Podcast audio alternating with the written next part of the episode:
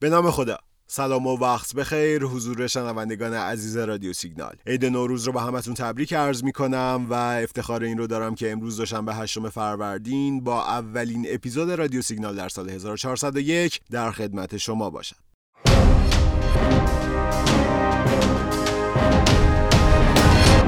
بورس در سال 1400 بازدهی کمی داشت و اکثر سهامداران متحمل زیان شدند. اما خیلی از تحلیلگران معتقدند امسال شرایط اینگونه نخواهد بود و سرمایه‌گذاری بلند مدت در بورس میتونه سود خوبی داشته باشه. از لحاظ تکنیکالی در حال حاضر شاخص‌ها به ناحیه‌های مقاومتی مهمی در حدود 1,420 تا 1,450,000 واحد نزدیک میشه و در واقع شرط ادامه روند صعودی شاخص، عبور و تثبیت بالای این سطح. در صورتی که شاخص نتونه از این سطوح مقاومتی با موفقیت عبور کنه، پیش بینی میشه در کوتاه مدت بازار نزول کنه و چند ماهی فاز اصلاحی داشته باشه. درسته که وضعیت تکنیکالی شاخص در کوتاه مدت برای خرید خیلی پر ریسکه، اما اگه به صورت میان مدت و بلند مدت به وضعیت تکنیکالی شاخص نگاه کنیم، میبینیم امسال شاخص آمادگی داره مسیر رشد خوبی رو طی کنه.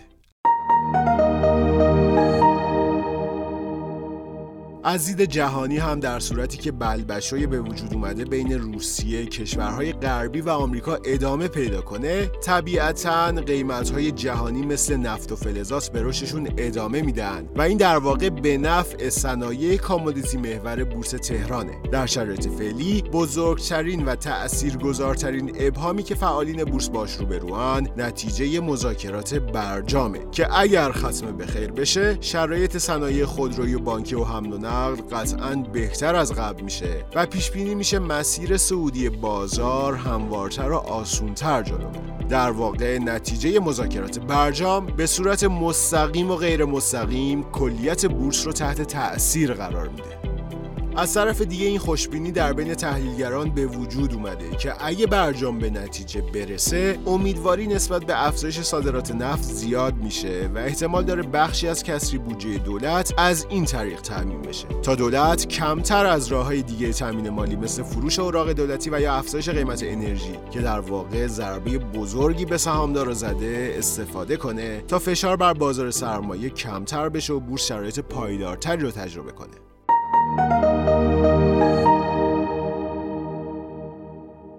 بعد از جهش 23000 واحدی شاخص در اولین روز کاری سال 401 یعنی شنبه 6 فروردین، دیروز هفتم برخلاف روال سنتی افزایش فشار ارزها در روزهای یک شنبه 73% نمادهای بازار سبز بودند و تعداد صف خریدها تقریباً 7 برابر صف فروشها بود. شاخص 13000 واحد رشد کرد تا بعد از 3 ماه بتونه کانال 1,400,000 واحد رو پس بگیره. شاخص هموز هم دیروز 87% افزایش داشت تا نشون بده کلیت بازار در این رشد نقش داشت، در حالی که شنبه ششم شاهد ورود نقدینگی 186 میلیارد تومانی حقیقی ها بودیم، اما دیروز ورود نقدینگی حقیقی متوقف شد و 8 میلیارد تومان پول از بورس خارج شد. دیروز جریان نقدینگی حقیقی ها به این صورت بود که از گروه‌های فلزات اساسی، کانه‌های فلزی و فرآورده‌های نفتی خارج شد و گروه‌های انبوه‌سازی، محصولات شیمیایی و حمل و نقل خودرو شاهد ورود نقدینگی حقیقی بودند. در واقع با توجه به رکودی که در بازار وجود داره، نمیتونیم انتظار رشد تمام گروه‌ها رو داشته باشیم و شرایط اینطوریه که پول بین گروه‌های مختلف بازار در جریانه.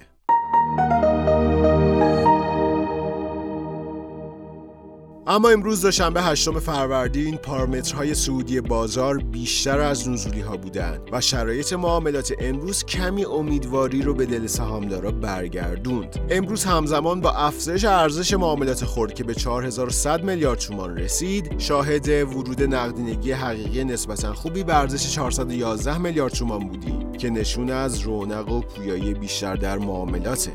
در شرایطی که امروز 85% نقشه بازار سبز بود و حدود 42% نمادها صف خرید داشتند، شاخص کل 15000 واحد رشد کرد و به عدد 1,418,000 واحد رسید. شاخص هموز هم امروز رشد تقریباً 2% داشت و حدود 7000 واحد رشد کرد. جریان نقدینگی حقیقی ها امروز در واقع به این شکل بود که گروه بانک ها بیشترین ورود نقدینگی حقیقی رو داشتند و بعد اون خودرو، شرکت های چند رشته صنعتی و محصولات شیمیایی با ورود نقدینگی حقیقی همراه بودند. از اون ور گروه فرآورده‌های نفتی، کانه‌های فلزی و حمل و نقل خروج نقدینگی حقیقی داشتن. خیلی ممنون و متشکرم که امروز هم شنونده پادکست رادیو سیگنال بودید. امیدوارم هر کجا که هستید سلامت باشید. مرسی از اینکه ما رو دنبال می‌کنید و به ما انرژی میدید. روزتون خوش. خدا نگهدار.